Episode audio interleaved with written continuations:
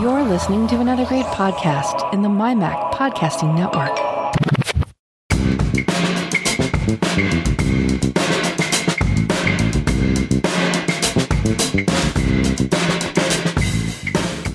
Welcome to episode 364 of Geekiest Show Ever, and I am thrilled to say the following words. Hi, Melissa. Hey, Lisa. How are you? I'm surviving. How are you? I'm just so happy that after three months we're together again. I know I missed you so much. I know. I mean, we've been texting, but it's not the it's Yeah. not the same.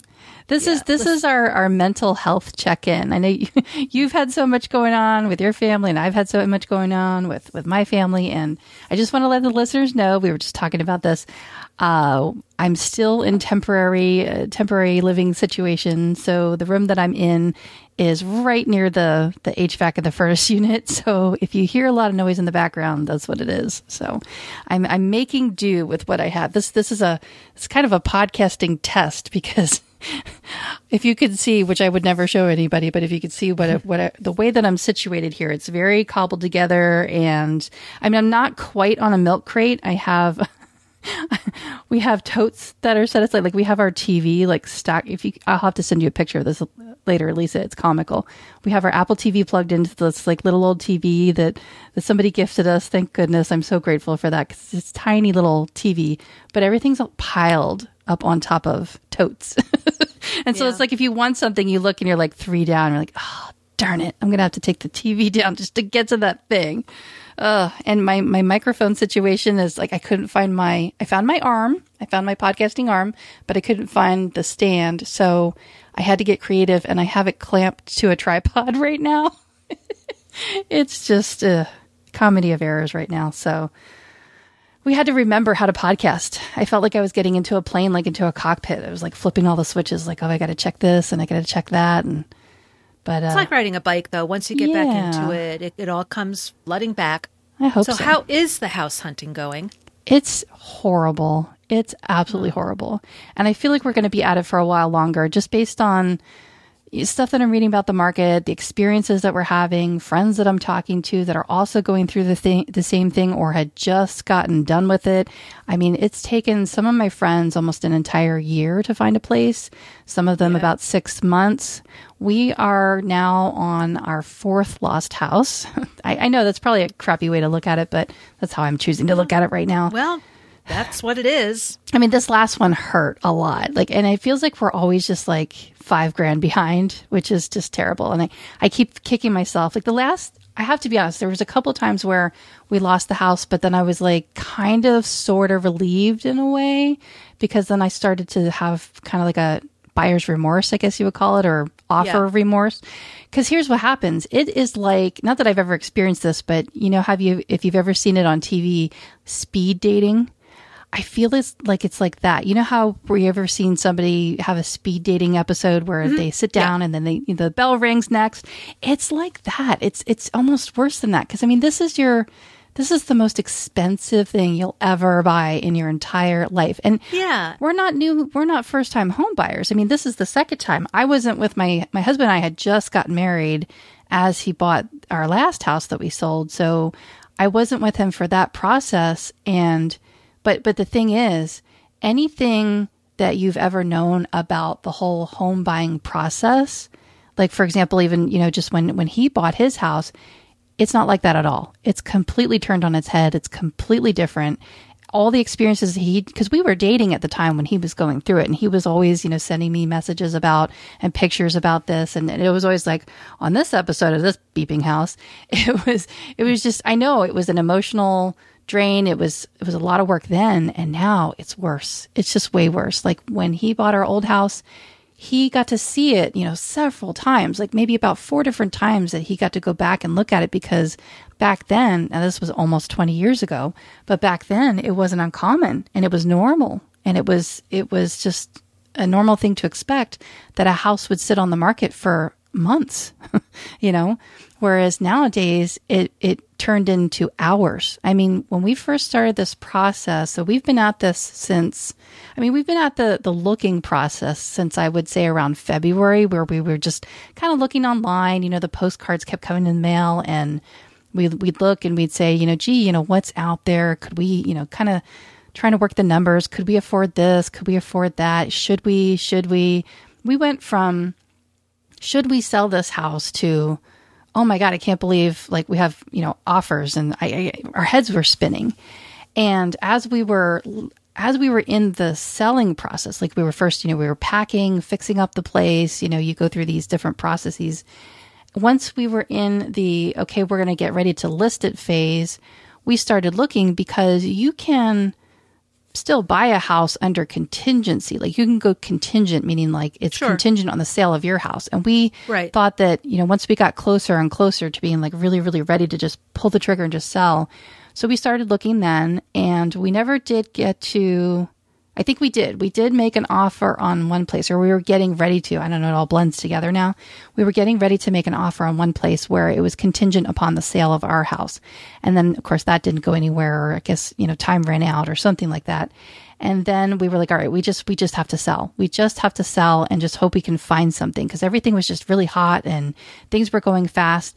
And then we started seriously going and going on um, open houses, and there weren't there actually weren't that many of those to attend. I thought there would have been more looking back, but no, there were only really No. a handful because they weren't required. See, back before this all happened, an open house was really kind of required to get people in, you know, to get people to come to show up in the driveway, to show up at the door and come and look at the house. And it just wasn't required because the houses were practically selling themselves.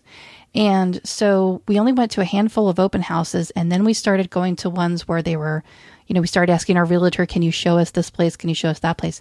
Oh my God, Elisa, there were lines. There you there were lines to wait to get you know, and of course everybody's social distancing. There were lines to get into the front door. You know, you queue up in the driveway. That's how bad it was. Oh, I believe it because we went to. We're also thinking of of downsizing. Don't do it. sometime next year. yeah, I was Well- gonna say wait. Yeah, well, just because of my husband's schedule, we can't even think about it until yeah, that's probably spring. a good But thing. we did go to some open houses over the summer just to get an idea Yeah, of how much what you could get for the amount of money that we want to spend. exactly. And, and there were very few open houses, but when there were, they were packed. Mm-hmm. A lot of times when you go to open house, it's just you, or maybe just you and maybe you know a couple of families would be going through. I even ran into someone I knew at one of them. I said, "Oh, you're looking to downsize too," you know. So we uh-huh. were out in the backyard chatting for a little bit, but everybody is you. There's no more open house, at least around here. Mm-hmm. It's rare. They're starting to come if- back. They're starting to come back. if you look at the description, it'll say open house, and next to it, it'll say contact realtor. And the thing is, my I don't want to bother our realtor because we're not ready yet. yeah, because in the beginning you kind of feel like you're wasting their time. But Exactly. I'm getting over that now because, well, I mean, because we're like seriously hunting, and I don't feel like I'm wasting their time anymore because, I mean, we've already sold our house. I mean, that that's the big problem. I mean, we couldn't. I'm really, really grateful that that we have a, a family member that we can move in with and live with. Of course, I'm I'm grateful, but it is really it's really a hard thing to do. It's not something I would recommend to, ev- to everybody, and you really have to get your ducks in a row because it's not just it's not just me, it's not just my husband, it's my husband and I and our two kids and our dog. So it's a it's an entire family, you know, and we're basically sharing two bedrooms and one bathroom. You know, we went from having a really tiny house to begin with. That's the whole reason we moved in the first place was because we were outgrowing our house. We just we we needed to get out of the area. We needed to get a little bit closer to my husband's work. I mean, it was a logistical thing, but mainly because we outgrew the house and now we're living in a fraction of the size of what we had. You know, it's all temporary. I just wish that I could see an end in sight, and I don't see an end in sight. I don't need, I don't see an end in sight for quite a while. So, like just today, I said, "All right, there, we're going to have to start unpacking a little bit more because it's been it's been almost almost two months, and we're we're just you know we, we when we packed to to come here, we just kind of packed like we were going to go on a vacation for a couple of weeks and it now it's mm. going on two months. So it's like all right i my clothes are starting to fall apart. Like i'm tired of wearing the same thing you know it, we've got to unpack just a little bit more and a little bit more and a little bit more. And you know by the time we like unpack more then of course the more we have to repack up again then that's probably when we'll find a house. So yeah but, but on the plus side from what i understand closing takes about 30 days from offer acceptance mm-hmm, it does yep it's it, it, and that's we bought tight. our house it was it was two months. Yeah, it it's that thirty days is tight because you know things can go wrong and stuff can happen, which it did. Like for example, when we sold our house, it was it was quick. We we before when they when they came out and they they put the sign into the ground people were driving by and my realtor was getting phone calls even before we listed it so, I mean, that process took like, you know, it was hours from the time the sign got put into the ground to the time we finished filling out all the check boxes and everything. And, mm-hmm. you know, you know how Nate and I are. We're very meticulous, very type A kind of people. And it took us, you know, several hours of like back and forth and phone calls. So like, no, you forgot to check this box. And no, oh, wait, do we have um, Energy Star qualified, you know, appliances? Yes, I know we have them, but I wanted to make sure that we had the paperwork to back it up, you know, and so I had to get all that kind of stuff. I had it, I just needed to get to it and gather it and digitize it and put it all in one big folder and everything. Because I'm one of those people who, you know, if I do something, I want to do it right and I want to have all my T's crossed and all my I's dotted. I didn't want there to be any problems. And uh, so, long story short, you know, we listed the house. We had one offer sight unseen. We had phone calls, and then we we ended up having. It wasn't like we had a, a you know a huge mass of, of offers because I mean, come on, this was just a little house and and not not the best area, but even still, we had three offers to choose from when it was all said and done. We had three offers two of them were like ones where we had to decide between those two. Like one was like, eh, and that was hard too, like having to reject people because you know, like you're in that situation too. So it's all it's all an emotional roller coaster ride. It really is. Now, if we had been selling to one of these what I call corporate cash buyers, CCBs, I'm, I'm just I've heard that tossed around a few times. I think you're going to hear more and more about it you know, if we had been in a position to sell, which we probably were, I mean, we looking back, like we did have we did have one open house where it was just for agents only because we didn't want just like anybody off the street coming in. And when we got back, there was a couple of business cards on the counter, and one of them was from I think it was OfferPad or Opendoor, one of those. It's like Zillow, OfferPad, Opendoor, Redfin, like all of those are the the corporate. I'm calling corporate cash buyers because that's what they've been doing. That's where the problem comes in. Really, the problem is that they're trying to they're trying to disrupt the market um, so we were going to talk, you know, relaying this to tech. So one of the experiences that we had was there was a house that we went to go look at. We, you know, we just do everything through our realtor because that's that's the way you want to do it. You know, you really need to have an agent on your side because they're the ones who have all of the connections. Like I'll give you an example. As we were closing on the house, once we sold it and we closed, we you know picked our offer. Um, just as we were packing everything up, so now it, that's the nerve wracking part when you're living in your house, but it's no longer your house. mm-hmm. It's right. like, this is the house. Like, we lived in that house for 17 years. Like, you know, it was a piece of us, right? But we had to really it was a really hard lesson to learn of like you're living in this house but it, it doesn't belong to you anymore. And so you find yourself like you know trying to make it you know clean it make it nice for the next people coming in because you know you want to be a good custodian. You want to be responsible and you know pass something on to the because i i happened to i found out that it was going to like a young a young couple, you know, and I thought they're going to start their lives here. And all in all, I had a really, I have a really good warm, fuzzy feeling about like who we sold it to. I don't have any regrets about that. Um, but I think it was the day before we had to be, I think it was like the last day that we were there. In fact, there was a problem with the closing on their end. Like we did everything okay. We were good.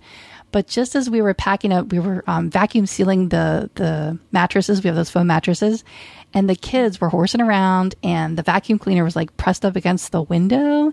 You can imagine what happened next. the last day that we're supposed to be out and what happens? A window pane gets broken. Like not a whole window, but just a window pane. And mm-hmm. you know us, we're like, we lived in this house for all these years. So I panicked. I was like, oh my God, I have to fix this window pane. You know, what am I going to do? So I went and I, I, I sat down on the floor because we have no, no furniture, remember? The internet, of course, was like the last thing to get turned off. So I'm like, you know, looking for a window replacement company. And of course, it's, this is at a time when we're still in the pandemic, you know, and the, the, everybody's like selling and buying houses. So all these contractors are like super busy. So they said, well, we can't get anybody out until like, you know, two weeks from now. And I'm like, oh, that's not going to work. So the girl was really helpful. And she was like, you know, you can buy a pane of glass and you watch YouTube videos and you could just put it in yourself. Like we could reseal it. So then we sat there and we watched a YouTube video. I bought the pane of glass, like had it ready to go. And then we called our, our realtor because I was thinking I was getting ahead of this and come to find out, she's like, no, you can't fix it yourself. There's no DIYs allowed when you're under contract because, you know, if something goes wrong and it pops out when they move in, then there's going to be a problem. You could right, be right. in violation of your contract. And then there's, you know, who knows? You, you get put in contract jail, I guess. I was like, are you, are you going to be kidding me? Seriously? so we had to go and spend $175 to oh, fix one 11 by 20 single pane of glass. All because my kids like they they they lost their balance. I mean, you know, they're helping. They're trying to move this big heavy mattress, you know, and they're they're being silly kids. And they just leaned up against the the vacuum cleaner. The vacuum cleaner is what pushed into the glass and, and cracked it. I was like, you gotta something be that's me. never happened before. Right. In the 17 years that we lived there, my, no my oldest is 15 windows. years old. So, you know, you figure in 15 years of my kids living there and they've never broken a window in that house. and, the, and it had to happen that day. Yeah, of course. So, I mean, you know, worse things could have happened, but it was just like, oh my God, I can't believe I had to spend $175 for somebody to come out. And then, of course, it was terrible because, of course, it was in the front. It couldn't have been in the back. It was right in the front. So we had to tape it up. It looked like really whiskey tango. It was just terrible looking. I just thought, and, I, and my heart sank because I was thinking about, you know, this couple, you know, being all excited coming to this house. I mean, we mowed the lawn and, you know, we tried to make it look nice for them. We put a new, a new light out front, you know, it was almost like, you know, we were trying trying to like I, I put like a you know roll of toilet paper and, and tissues and I don't know. It's just I think that that's just how you should be when you sell a house. You want to make it welcoming. You want to welcome the new owners to their new home. You know, knowing that this was a young couple, it's just you know, just out of out of the goodness of my heart, it was what I wanted to do. And so for them to have to pull up and see this, you know, piece of cardboard and, and painter's tape on on their their window, you know, it's just yeah. Uh, so it was comedy of errors there. Um, and then of course you know so once we so so we moved out you know we moved in here and we had to i mean it was like sweaty and it was like everything that we tried to organize and plan. We were taking pictures so just to make it you know geeky um, part of the packing process. And this is what i would recommend. I mean really really try to do this as you're packing things. We had boxes labeled. We had like a labeling system. In hindsight i wish we would have actually used uh, a true database app. Like you remember? Do you remember when there used to be FileMaker and Bento? I think Bento. Bento. Yeah, Bento's Bento, like no longer. yeah. But I wished I would have used an actual database app. But we were just kind of doing it down and dirty because Airtable. yeah, see, I should have tried to do that. I should see all these things you think about in hindsight. So if you're going to Yeah. do it again, use an actual database app because what we were doing is between my husband. That, that was the problem, really. I mean, really, the problem was like I didn't want to have, I didn't have time. I didn't want to train them on a new app and try to, you know, figure this out.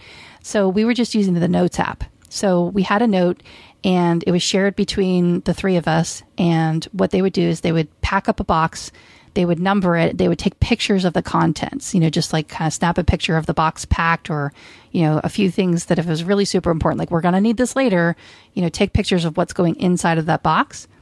And so we just kept doing that. But then what ended up happening was we got down to the end of things and then it was time to pack up clothes and like other, you know, last minute things and stuff. And we just ran out of time. We ran out of steam and then we kind of abandoned that. And so then we ended up really like trying to look for things. And then the worst thing was what we really should have done. Of course, this is all in hindsight.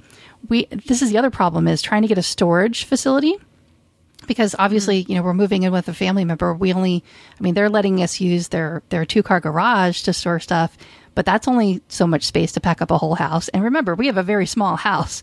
So it's not like we have as much stuff as somebody else would have with you know twice the size of our house. So we had to get a, a rental unit and those they jacked the prices up on those because they're in high demand and we were lucky that we found one.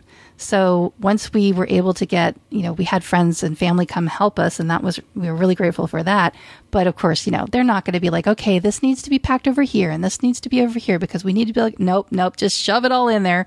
So everything just got packed like a sardine into this tiny storage unit because that's all we could get at the time.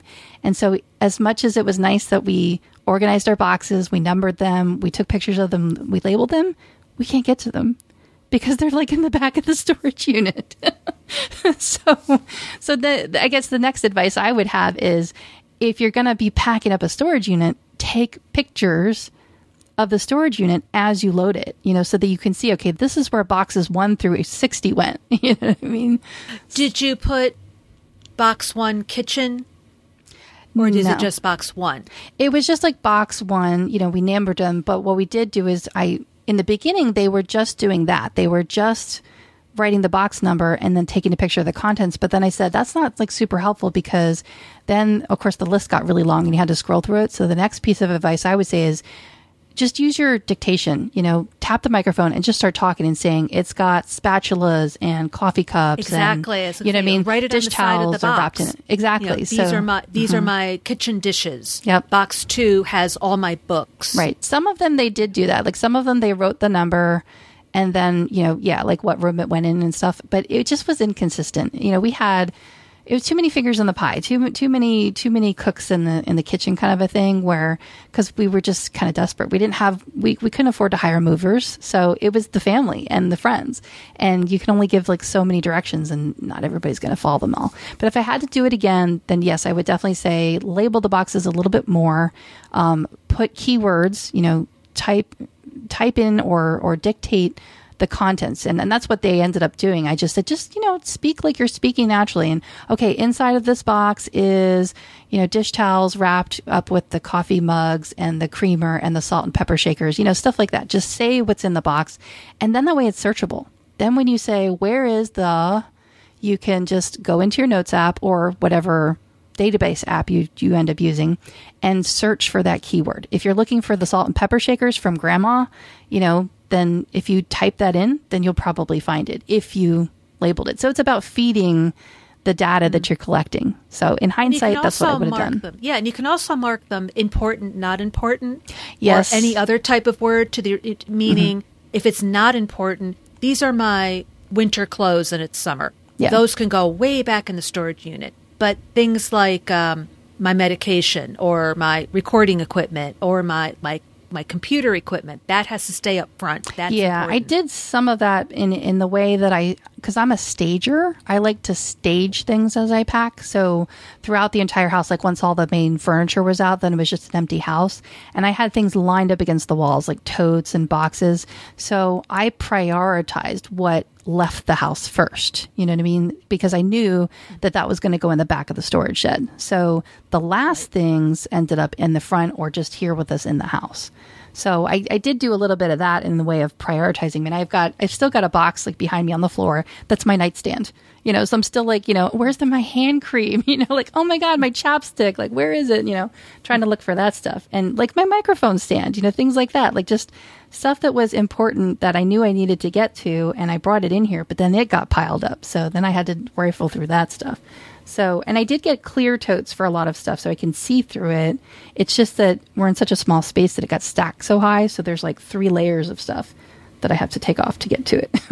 so yeah, it's just, it's frustrating in that way. The other, the other, um, geeky thing that I wanted to mention about the whole, uh, looking for a house process, this is something new. So I was talking about how we, you really should keep a, a realtor. I mean, what these these um, corporations are trying to do is they're trying to kind of push the the actual human agent out of the picture and make it so that people can just like like um have you seen anything your your son sells cars. You probably have heard you know about things like Carvana and CarMax and places like that where Oh, sure. you can buy cars online right? In fact they even have like a car vending machine you know? It, the whole idea is to to I guess upend the market to disrupt the market so that you don't do things the traditional way. You do things in in a way where you don't have to haggle and you don't have to deal with the sales back and forth and stuff like that. I think that's what these corporations are trying to do because even my realtor said that there was a I, I don't remember what the product was called, but there was some kind of tool that they were using. Like I don't know if you know how you know how the realtors get list get they get access to the MLS listing. So Right. they can see things that you can't see. Like, for example, a lot of the houses around here, I don't know about out where you are, but a lot of the houses here have solar. And that's a big contention because you can tell that a lot you like you'll look down the row of houses when you go see them and there's about you know half a dozen houses that have solar so what that means is that some salesperson came around and said oh you know we're going to sell you this solar package and a lot of people bought into it thinking oh it'll reduce their monthly payments on their electric bill but then the problem is they end up not you know, you know how it is like we when we it happened to us when we bought a brand new HVAC you know we invested like $16,000 into a brand new HVAC thinking that we were going to be there for a long time so that we could enjoy it.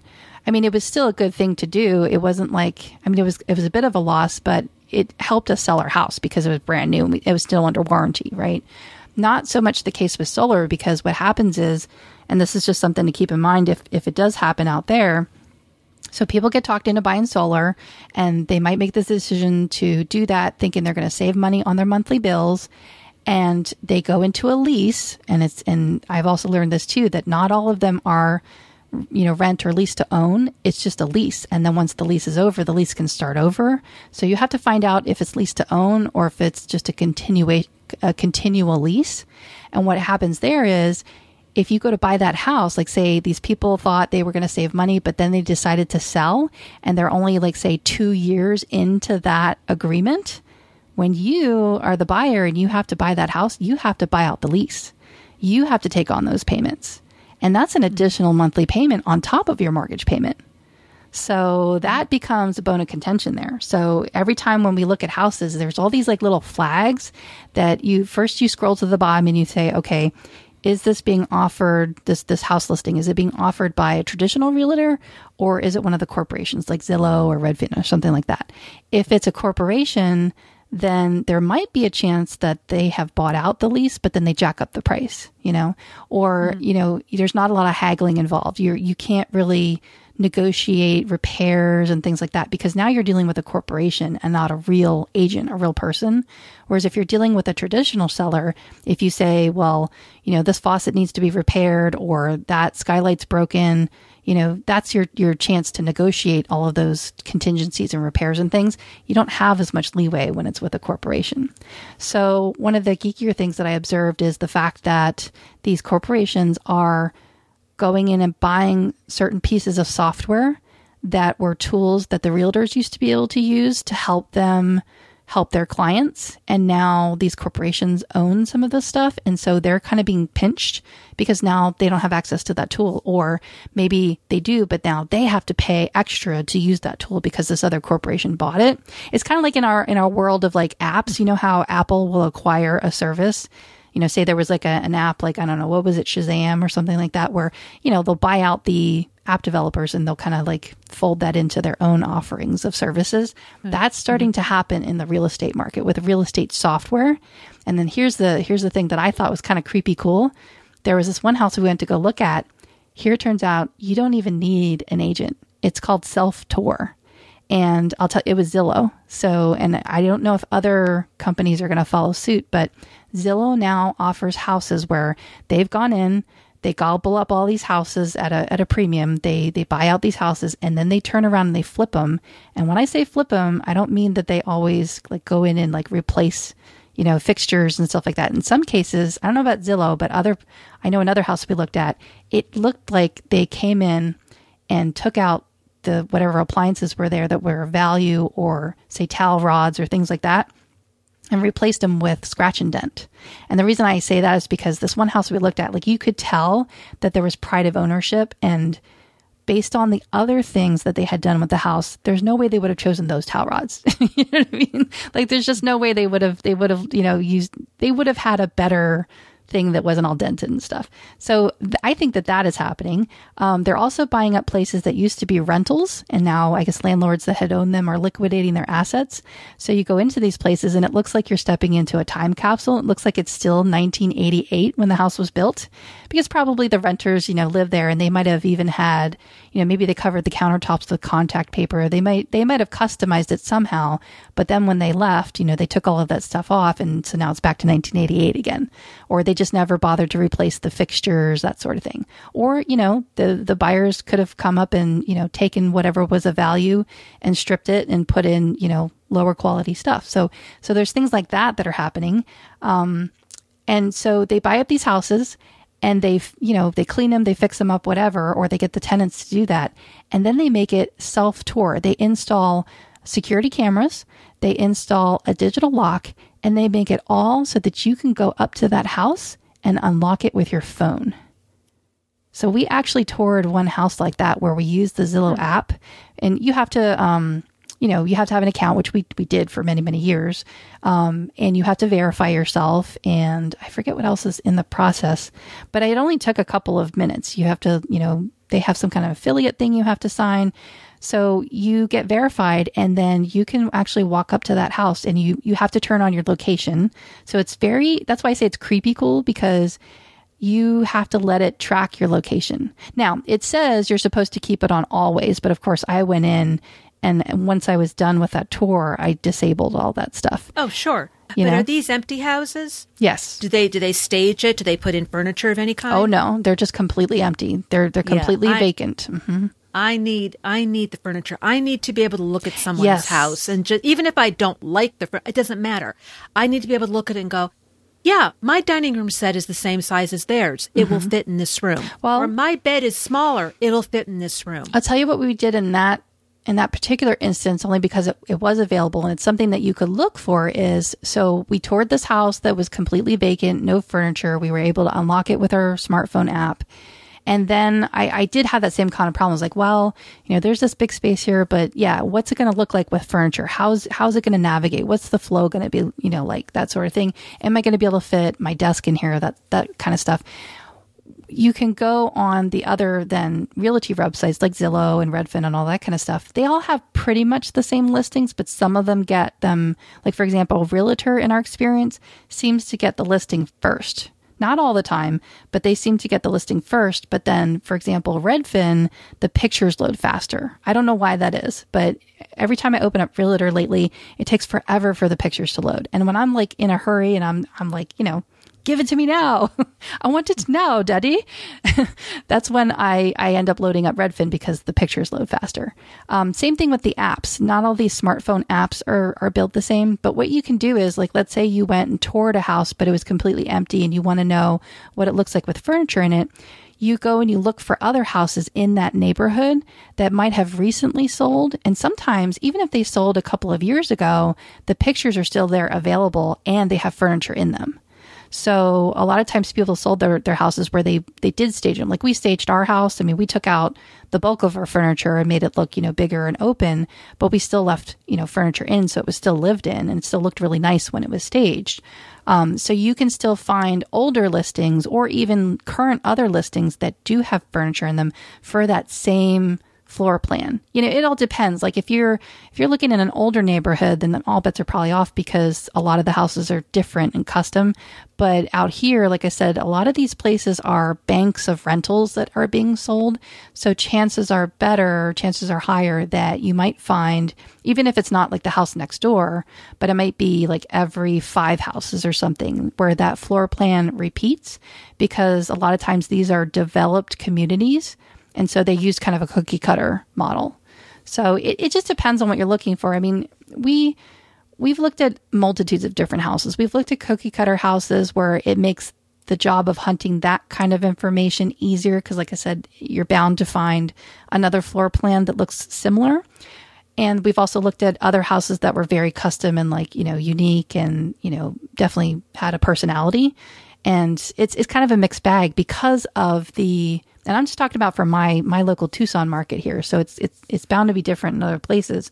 But we're based on we're dealing with the inventory, which is very small. So like I said, a lot of um I think what a lot of times is happening, especially, and it's also our price range too.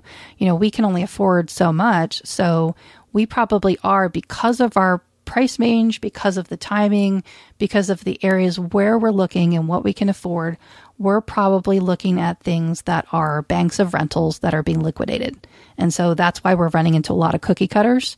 Whereas the house that we lived in was not a cookie cutter. It was definitely, you know, it was built in the late 1940s, early 50s. So it definitely had personality, but you know, it was, it was your standard slump block construction, three bedroom home kind of a thing. So I, I just thought that that was interesting. Like those, those are some geeky tools that you can look at that are now at your disposal that weren't before. And that's why I said the whole real estate um, experience is just whatever you knew from before. If you bought a home 20 years ago, or even in the last 10 years, it's completely different. It has changed so much, I'd say, in the last probably five years since all of this stuff started happening. So, whatever you know, you can't rely on that anymore.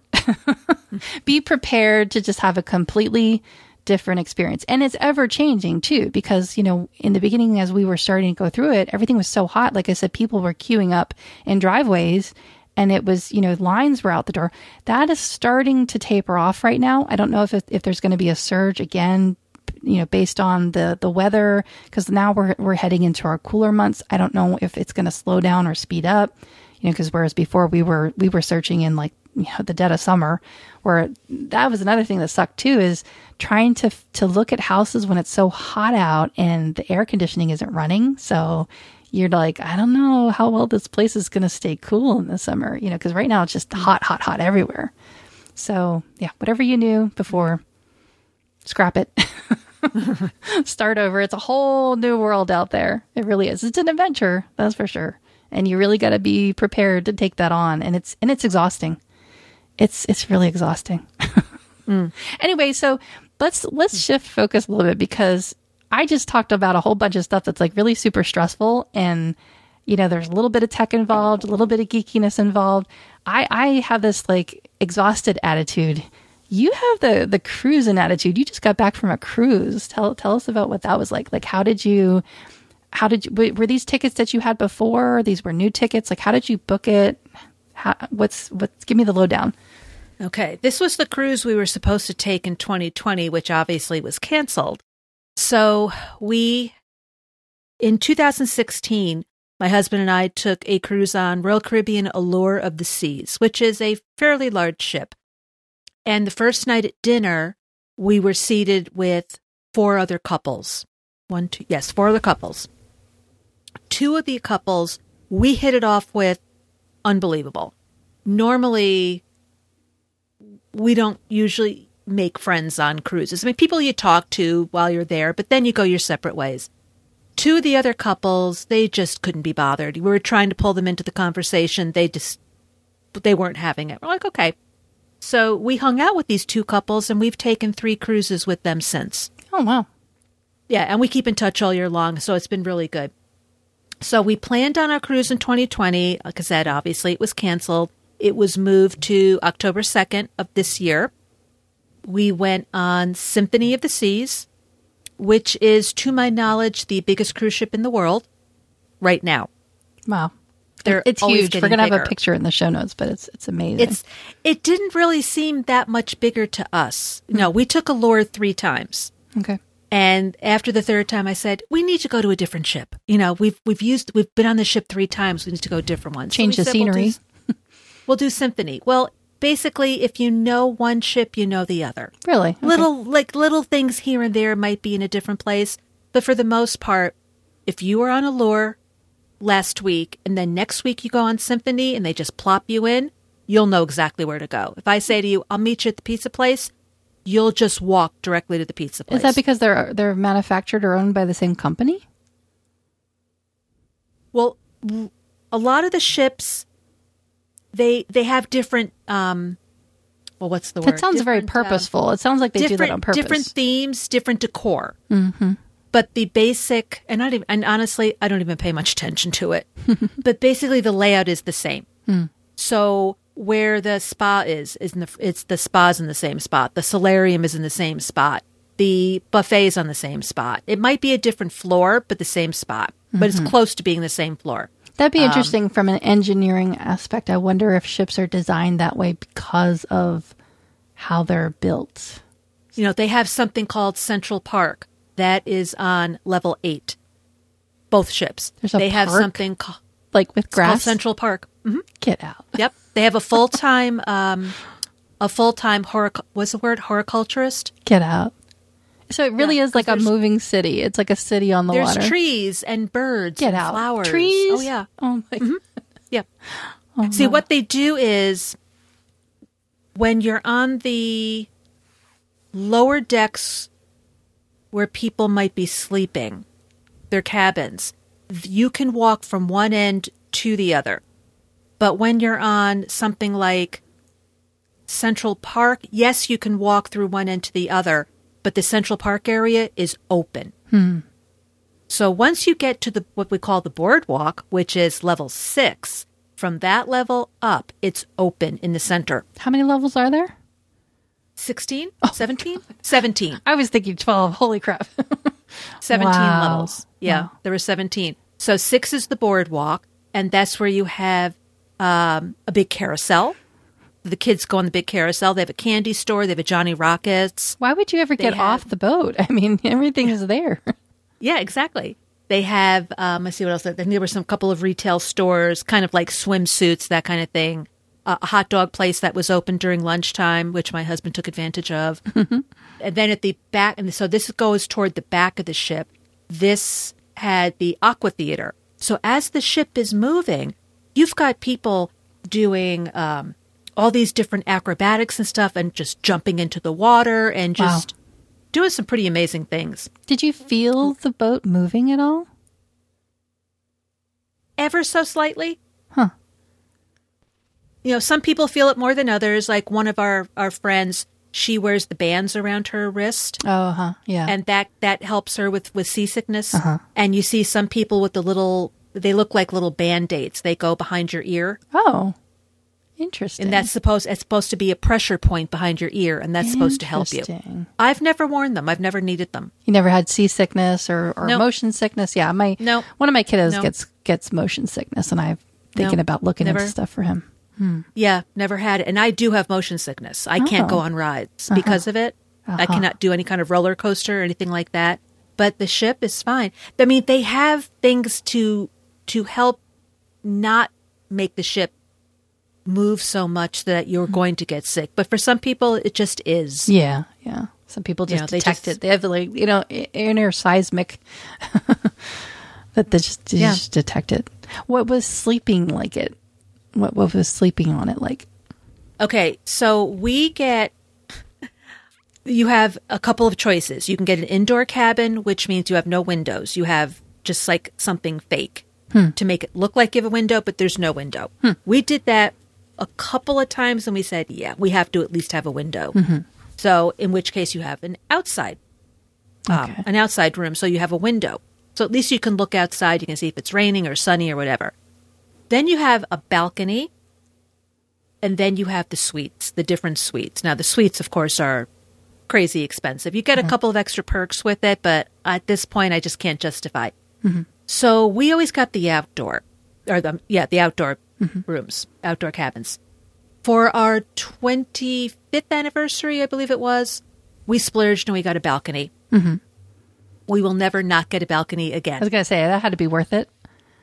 Yeah, balconies are nice. Um, it's nice when you pull into the port. You can go out into your balcony. You can look. You can see what's out there waiting for you.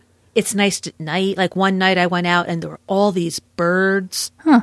I'm just, and I just stood there. It's like close to midnight. And I'm just standing there looking at all these birds, which I think were coming from Central Park. Oh, And then there was lightning way, way, way out in the distance. So I love watching lightning. so I just stood cool. there.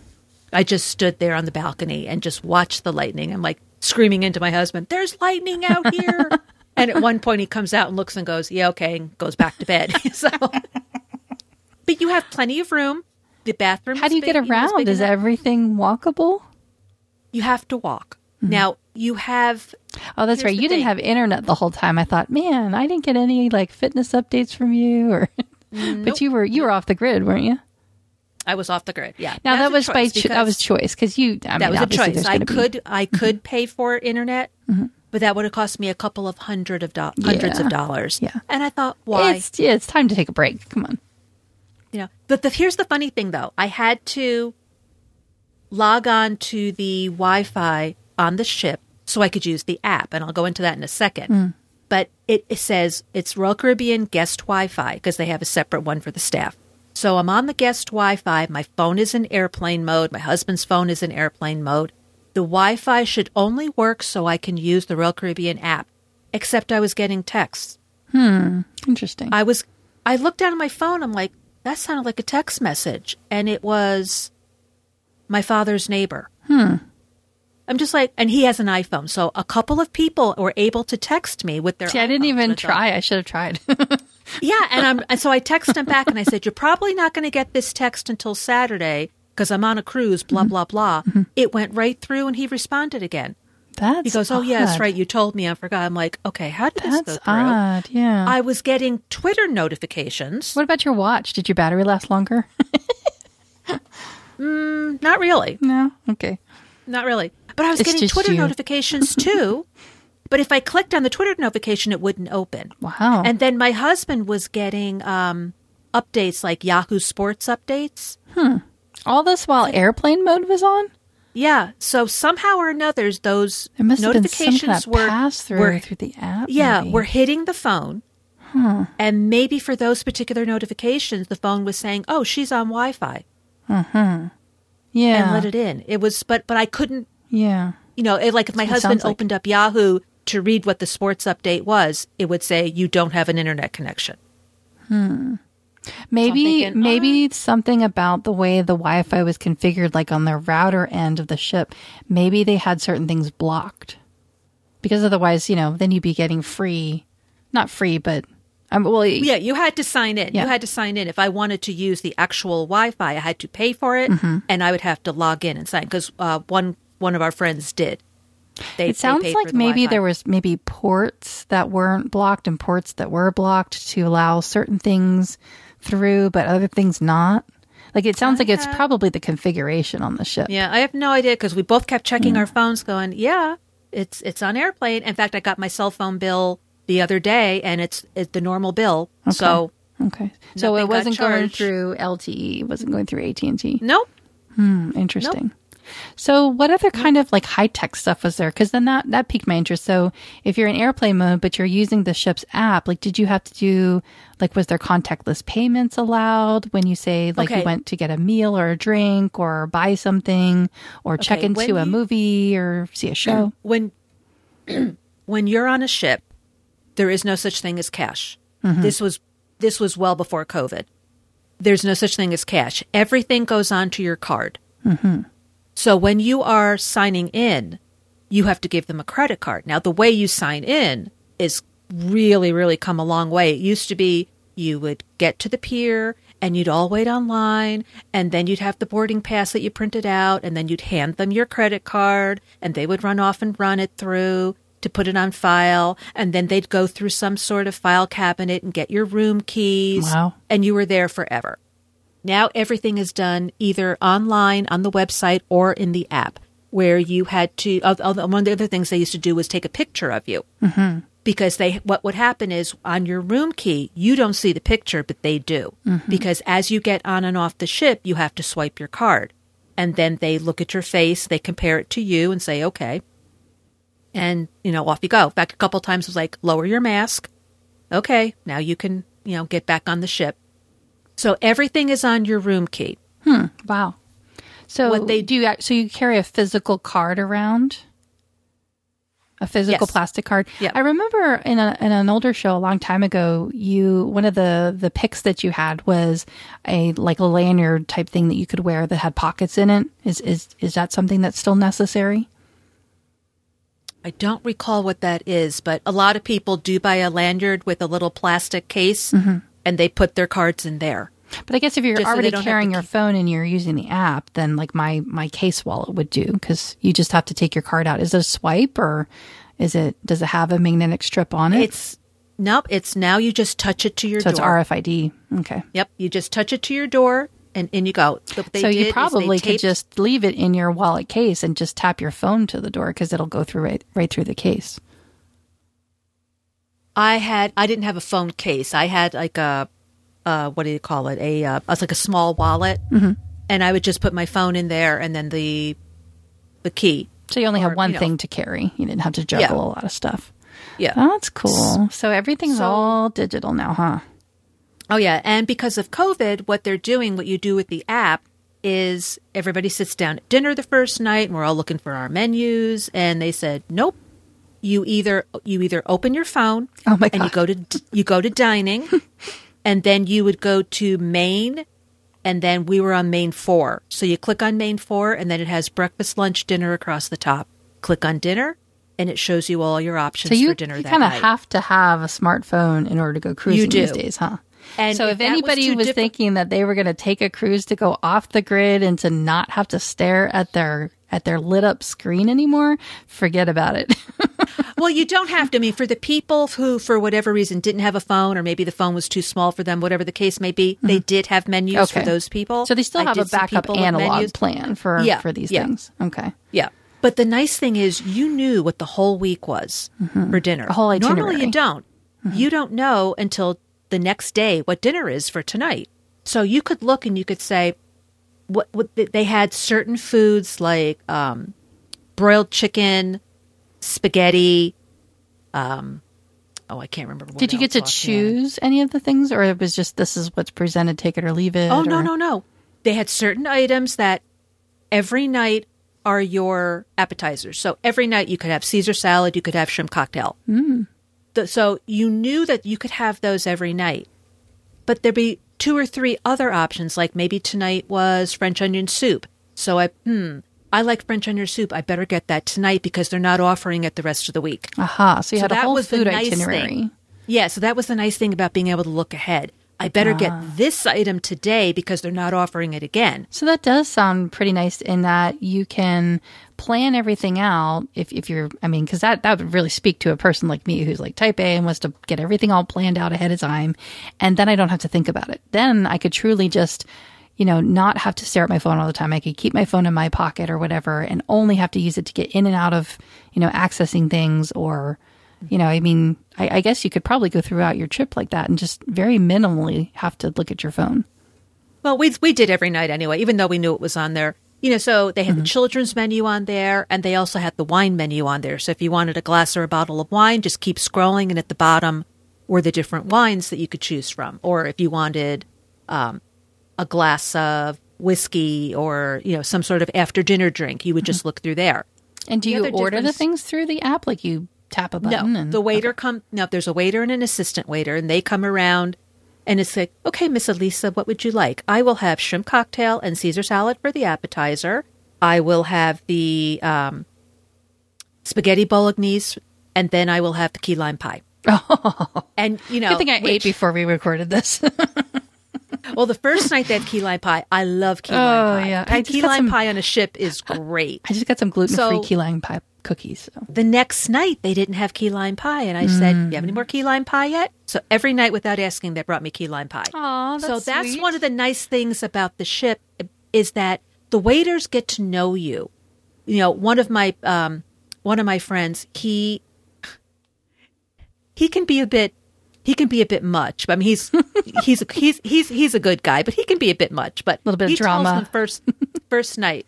I don't want shrimp cocktail. I want a plate of shrimp cocktail. Hmm. I want a plate of lemons for my iced tea, and I want a pl- I want a big thing of Splenda. and every night, as soon as he walked in, there was his big plate of lemons, his big you know big container of Splenda, and his plate of shrimp cocktail. You know, and of course they get tipped accordingly. We Yeah. always we always give them a really good tip. Uh-huh. And And how do you tip them? you well, when you pay for your cruise, you can include tips. Uh-huh. You can do prepaid gratuities. And the way they do it is, and I don't remember how much it is, but they could say it's $12 per person per day. Mm-hmm. And then they take that $12 and they divide it up among the different groups. You know, the bartender gets so much, the waiters get so much, okay. the busboys get so much, blah, blah, blah. Your room No person gets so much.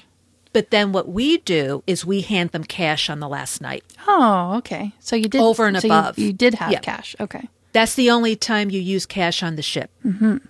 Is you just you know we hand it to them like "You- you guys were great. Here's a little something extra. Mm-hmm. You know for you over and above Wow. what we already gave you. so I guess because it's, worth it Yeah. Yeah. because they like I said they get to know you on the Monday night that we were there. I'm looking at all the desserts and I just said when it was time for me to order, I said, okay, this is what we're going to do. I want key lime pie. She likes bananas Foster. bring her bananas Foster. Give me key lime pie, and then bring us one of everything on the dessert menu, including the brownie on the kids menu. Oh, wow. I said we're all we're going to share, and that's what they did. Nice. They brought me my key lime pie. They brought her her bananas Foster, and we had one of everything. Little which was- smorgasbord. oh, it was a brownie. Did you fit into your clothes when you got it. home? I actually did, which Oh, surprised me because last time I couldn't zip my I, pants. I know. That's why I asked. I remembered. But I mean, we had it was an apple tart, it was a cheesecake, chocolate cake. oh my god. we we need to oh my put a disclaimer around this podcast that you better eat before you listen. And and we all just we all just you know, Everybody's getting their you- snacks now. You just saw plates going back and forth because we take a bite and go, "Oh my god, this is so good." Pass it to the next person. There were some desserts that were all you heard from our table was, "Oh my yum. god, this is so good." Oh my god. There was one night that we had Mississippi mud pie. Oh. Now, Miss, everybody has a different definition of mud pie. In my head, it's a chocolate crust with like a coffee ice cream. Uh huh. This was not that. This was a chocolate crust with like chocolate mousse pudding No coffee. and some whipped cream. Oh my God. It was unbelievable. Are you going to want it that way from now on? It was unbelievable. Most, I think all of us ordered a piece and we're just going, Wait. all you heard was, oh my God. But did it replace the key lime pie? I had that and the key lime pie. You can And if have I your, remember your pie and your and your mud pie too. And if I remember correctly, that was my birthday night. So I also had chocolate cake, but I couldn't eat the ah. chocolate cake. So, oh wow! and then What a great they had- birthday, though. yeah. And then one night they had brownie. I forget what they call it, but it was a brownie. And I thought, okay, it's the same brownie we had the earlier in the week, which was just a square brownie with some caramel sauce on it. No, this was chocolate mousse pudding again with bits of brownie in it with um, broiled marshmallows on top. I hate you right now. Oh my! That that was another night we're going. Oh my god! It was so so good. so, so, So sounds like you had a, a good uh, selection of desserts there. oh, it was it was amazing. That sounds The great. desserts were absolutely amazing, and we're just sitting there, just like, okay, who's got the wheelchair? why should we Because We cannot get up and walk. We cannot get up and Well, walk. how did you get around? Uh, Was everything within distance? You didn't have to like use I don't know hoverboards or like a well, golf here's the cart thing or with anything. the with the ship, it regardless of what ship you take, you have elevators that will take you up and down, Mm-hmm. but you're on your own when it comes from going forward and back. yeah. Wow. You have to walk. They don't have moving sidewalks. You have to move. You know, you're on your own getting from the front to the back, the back to the front, but you can take the stairs or the That's a elevator lot of up and down. It is. Now, normally if if we weren't all together because people that we travel with are a little older and one has a knee issue, so we would el- use the elevator, but when it was me alone or just my husband and I alone, if we were going down the stairs, we took the stairs. Aha. You took off. So so you did get your workouts in then. Yeah, I walked twice. I walked, and on the last day that we were at sea, I said, "I'm not wasting my time walking. I have to worship the sun." Mm-hmm. So I said, "I can walk when I get home." So that's what we did. But there, but what they also have is they call it the cruise. Oh my gosh, I can't remember. I can't remember what it is. Cruise compass, and that tells you what's going on that day. If we're it's if we are in port, it tells you what time we're supposed to pier or dock, I should say, and then what time you need to be back at the ship. Well, that was my And next question. is. So what did you do when you got off the ship? What where did you go then? The first day we were in St. Martin, so we did a ship excursion, which I don't normally like to do because it ends up costing more for less. You know, if, if we do a ship excursion to go to the beach and say it's $50 for three hours, I can do it for $35 for six hours. Oh, nice. Okay. I'm I'm going to go on a cruise with you next time. It's, it's hard. Well, they called me the cruise director. yeah, really. my our little group because I would say, okay, how about we do this? And they'd go, oh, okay. And I say, no, no, no, no, no. If you don't like what I suggest, say no. I don't want to do that. They go, That's no, we trust you. That's funny. They always, I say we should go here. So we did a tour. It was basically a tour of St. Martin, and then we went to a beach for a few hours And got to and, worship and the had sun. lunch, and got to worship the sun. Yes, we did that for a while. Nice. And then the next day we went, which was my birthday, we went to St. Thomas, and there were six of us all together. Uh, so Tom and I and one friend, we got off the ship in St. Thomas, and we just got into a cab on our own, and we went to a beach that was about ten minutes away. Now, it was what's pretty the close? what's the cab situation like? Is it an Uber? Do you use your phone to do that too?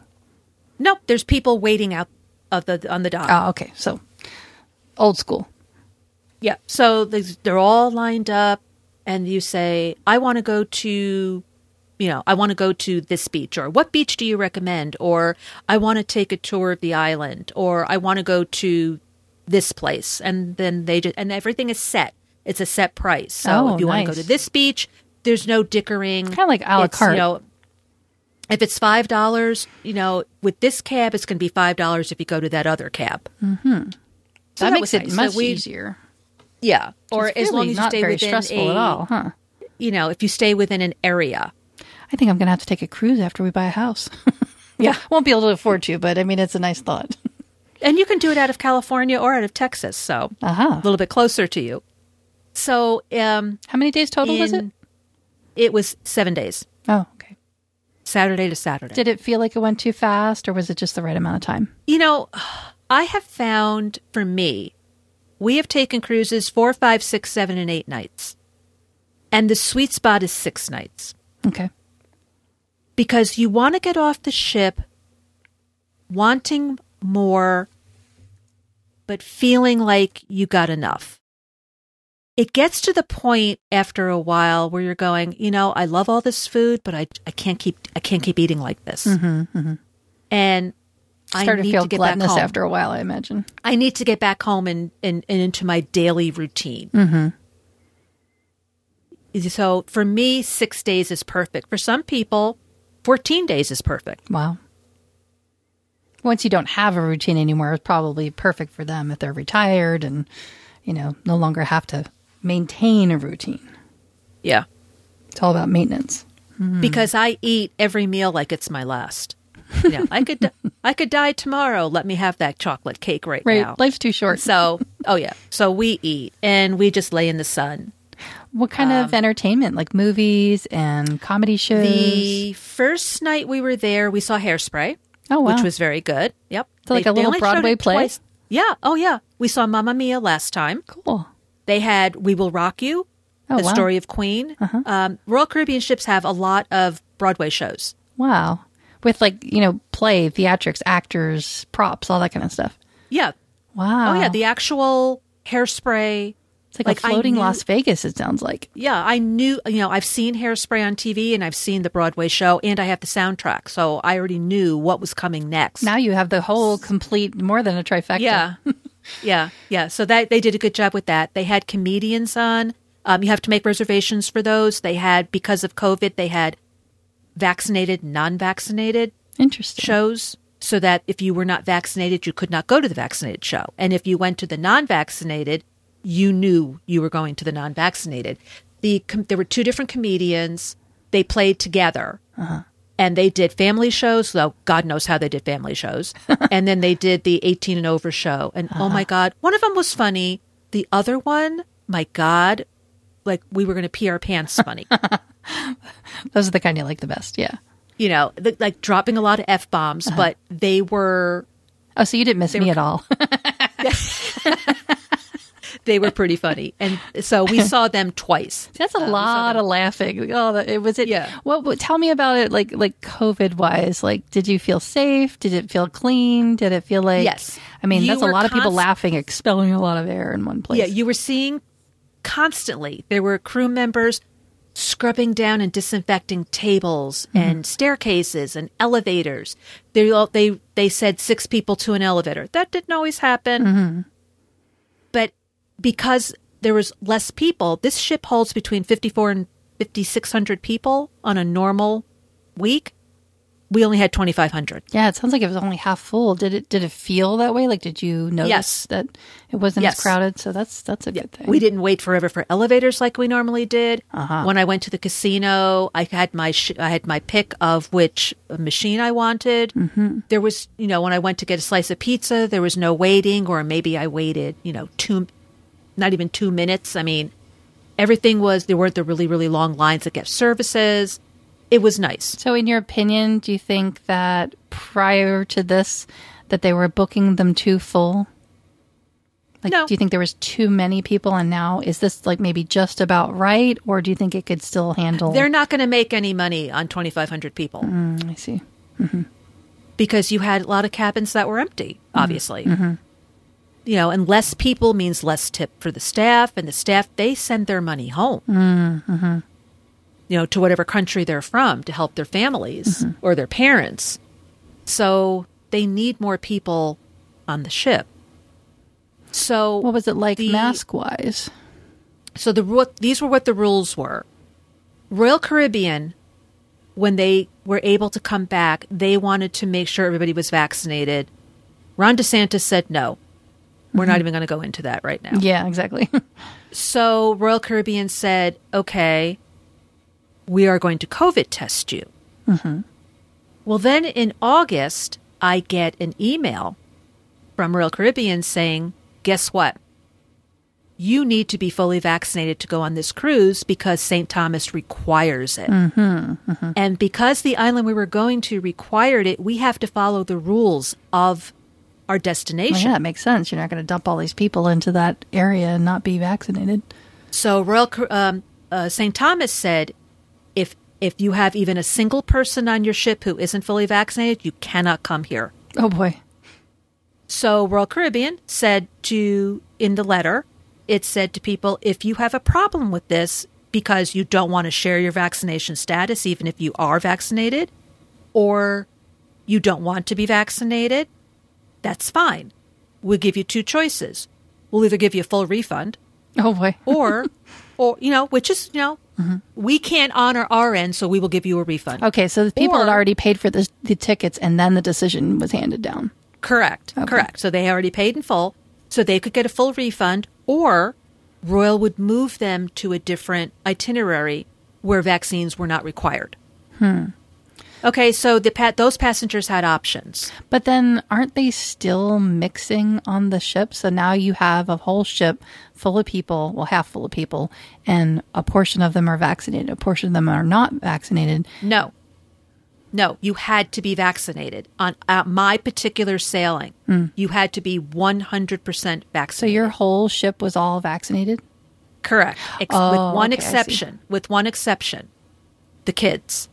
Right, right, because they're too young. So what happened with that Oh boy. is if that's oh, okay, let's yikes. say it was you so let's say it was your family mm-hmm. and your kids are not vaccinated. Mm-hmm. You and Nate, even though you are vaccinated, would be considered unvaccinated. Mm-hmm. Well, that, yeah, So that makes you sense. would not be able to go to the vaccinated venues. Mm-hmm. So if there was a comedy show going on, and maybe your kids were old enough to be left alone and it was vaccinated, you couldn't go. Mm. You would have to go to the unvaccinated comedy show. Oh my god. But they're still on the entire ship. They're still unvaccinated people. which were children, only Oh, children. Only children. All- but even still, anyone- that's still yeah. and there weren't as many kids as there normally would be. Mm-hmm. So every every adult 18 and above had to be vaccinated. God, what a That was just a requirement of St. Thomas. Mm-hmm. They wouldn't let you off the ship. And we had to present a negative COVID test within 48 hours of sailing. And how do So- in that situation? How do you share your vaccination status? Is it take a picture of it and upload it? You do it right in the app. Uh huh. And you took a picture of yourself so that they already had the picture to put on your on your card, so that you weren't wasting time getting a picture taken. That's what I'm starting to see more and more now. There's more and more places where vaccination's required. You either participate or you don't, and you have to share your vaccination card. And in St. Thomas, it was required that you wear a mask when you're off the ship. Mm. So we did. Mm-hmm. Everywhere we went, we even though we were outside, their requirement was you need to wear a mask. So at all three, we we, we were at St. Martin, St. Thomas, Perfect Day, Coco Cay. Mm-hmm. And even though Coco Cay is owned by Royal Caribbean, it's still part of the Bahamas. Masks on until we got to the beach Wow. because it was those countries' rules. Mm-hmm. So you follow those countries' rules. I, I think they think they have something going for them. Yeah. Sounds like and it wasn't i mean i wasn't happy when i first heard it but it really wasn't that big of a deal Yeah, you still got to go on a cruise. You still got to eat your chocolate. exactly and i just thought you know mm-hmm. It could be worse, not- and you yeah could exactly just not be on a it's cruise. not the end it's not the end of the world mm-hmm. it's not that big of a deal right. It's, it's Armageddon light. you know and then also the, with the app it used to be that when you spent money you know you get a drink it gets charged to your card If you purchase something in the gift shop, whether it's jewelry or a T-shirt or whatever souvenir, it gets to your goes onto your card. You go to the spa and get a massage, it gets put on your card. You don't know how much you spent Yeah, until that last day when they take that little bill and they stick it under your door, and you're like, oh. Then they Wow. upgraded to you could go on your TV and you could look and see so far how much you've spent. Now it's right there in the app. Yeah. So, you have a running tally. As my husband buys a bottle of, uh, uh, bought a glass of wine. You know, a few minutes later, I'm looking and going, "Oh, you spent uh, twenty dollars on that glass of wine. It's right here." And he could, you know, verify to make sure. Yep, that's what I spent. Twenty dollars. Okay. So everything was right there in the app. So that can that can make or break them because now people are actually seeing how much they're spending. Which you have to. I mean, it's the pandemic. People are making less money. They have less to spend. They're gonna they're gonna want to rein it in. It's not the eighties. Yeah. wow. Well, that sounds like a lot of fun. So, do you feel rested and you're ready to do it again in a couple of years? Or Oh well, I was rested until I got to the airport and spent you know eight hours sitting in the airport waiting Ugh. for our flight. But Yuck. otherwise, you know, yeah. that wasn't pleasant. But you know, what are you going to do? So four stars, but do it again. Well, it was our sixteenth cruise. Oh wow. How often do you plan on going? We like to go every year. Mm-hmm. Next year, we're thinking about rather than doing a cruise, doing an all inclusive somewhere. Mm-hmm. So we'll see. We'll see what happens. So, what know- were the major differences? Do you think more things are digitized now? Oh, absolutely. Do you see room for improvement, like for more things to become even? Well, what they're was talking left? I about, mean, what they're talking about now is giving people, and I believe this is an option, though I'm not sure if it was an option on our particular, um, our particular cruise. I know one of our friends did this. You can spend thirty dollars and get a. It's like a. It's a like a watch bracelet, and everything is on your wrist. Mm-hmm. Oh, boy. So all you do, that's how you get into your Wow. room. That's how then you, really won't need a phone. Then buy you something. need a wristlet. Yeah, everything everything is right there. Wow. So Royal Caribbean is in the process of starting to work on that to get people to wear this bracelet. Wow. That's that's exciting and scary at the same time. It's exciting and terrifying at the same time, really. Because so, were there any glitches while you were there? Anything that like it, did, did the internet go down? I mean, you know, Um, Nope. what happens then? Do they have some kind of contingency plan? I mean, what's Plan B? No, no, not not that I know of. Nothing nothing seemed to. I can't remember anything not working. You know, you just go to your phone. You can see if there's an excursion you want to do that you didn't book at from home because usually they they encourage you to do it from your home. Mm-hmm. If there's something that particular excursion you want to do, because also what happens is it costs more when you do it on the ship. Mm-hmm. Interesting. So there's certain things that you can buy ahead of time. Like I buy, and here's a tip, and I think I've talked about this before. If you are booked for a cruise, at least for Royal Caribbean, I can't speak to the other cruise lines. If you are booked on a cruise on Black Friday and you plan on buying any kind of drink package, the alcoholic or the non alcoholic drink package, look on Black Friday weekend mm, because that is when it's the cheapest. I paid $18 a day, which even that was kind of a lot of money. But I paid $18 a day during Black Friday. If I were to buy that package on the ship, it was $34. Wow, that's a big savings, huh? That is a huge, I'm like, there is no And this way. is just a package, so it's not like we have to worry about it being stuck and held up on a container ship somewhere. Yeah, this is all this is is just you know you, they charge me. So it came out to be about one hundred and twenty dollars for the week, something like that. And I got uh, specialty coffee, so every night I would get a mocha, which I never drink at home. The only time I ever drink those is on the ship.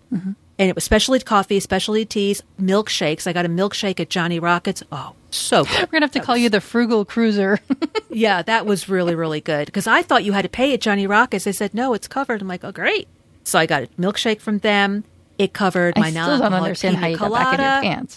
Yeah, pina. I get pina coladas. Like I tried a strawberry daiquiri. must be that and I fitness tried plus. A, uh, what was the other one that I tried? I think I tried a peach one that I didn't really care for. Hmm. But I pretty much stick with the pina colada, the non-alcoholic pina coladas, Hmm. bottles of water, soda. They give you this big cup, souvenir cup.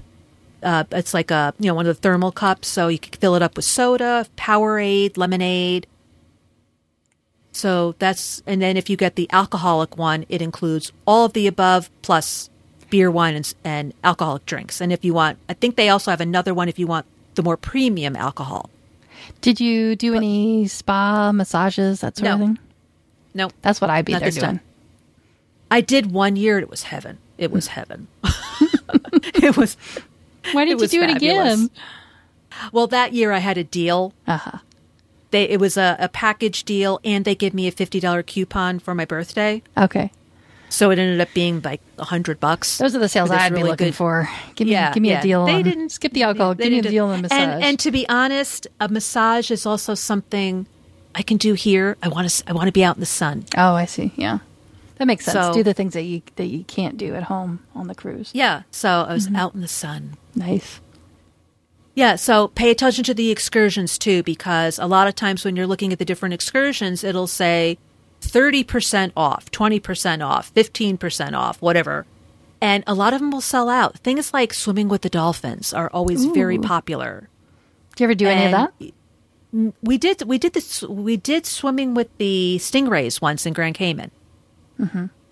We did that. That was part of something else. But one of the one of the features of that particular excursion was we were swimming with the stingrays, which was okay. Like once was enough. but a lot of the times they will sell out quickly. Mm-hmm. So if you're saying, "Well, I, I'm going to wait until I get on the ship," chances are it's not going to be available on the ship. And a lot of times, if something is fifty dollars when you look at it online, if you get on the ship, it might be seventy five dollars. Mm-hmm. So if it's something that you know you really want to do, especially if there's a group of you, whether it's a family or your friends, do it now. Book do it in right advance. Away. Yeah, if it's something because you can get a refund if it changed your mind. If you go, gee, I you know, I something, saw I hurt- something better. yeah, or I hurt myself. I can't do that excursion anymore. I need to cancel. You'll get a refund. Oh, that's good to know. Great to know. Well, everybody's going to want to contact us here and, and ask you for all your tips and ask Elisa, the, the frugal cruiser, to, to book them a cruise. Then how would they do it if they wanted to contact us? Gosh, it's been so long, I, I can't remember. What is our email address? what is it? Podcast? Our email address, podcast at geekiestshowever.com. Oh, but that's right. We have that or- website, geekiestshowever.com. Right. It's still up. It's still it still works. It's still there. And you can also send us uh, some Twitter feedback or it's feedback at Twitter. And that would be at Geekiest Show if you want to contact the show itself or if you want to contact us individually. I'm Elisa Pacelli1 and Melissa is the Mac Mommy. That's me. And there's one other way that they can get in touch. What what are we forgetting? The contact tab on our website. That's right. You are There's rusty, aren't you? I am. I am. we will actually get those emails if you actually fill out that form. And, you know, you might want to dust it off and actually send us something so we can make Yeah. sure that it still works. That, that would be great. GeekiestShowEver.com. Click on the contact form and fill it out, and we'll get an email. Yeah. So there's so much more to talk about with cruising, but I think that's enough for now. So, like Melissa said, if you have any questions, feel free to reach out. I'm happy to answer them if I can. So that is it for today's episode. We were so happy to be back. Melissa, I missed you. I missed you too. well, we'll keep trying to do this again. I'll, I'll see if I can kick everybody off the internet and tell them to go take a walk for a while. Yep. And of course, we missed our listeners. So Yeah. We uh, thank you so much for staying with us and for listening. We will talk to you again in a couple of weeks. And in the meantime, please stay safe.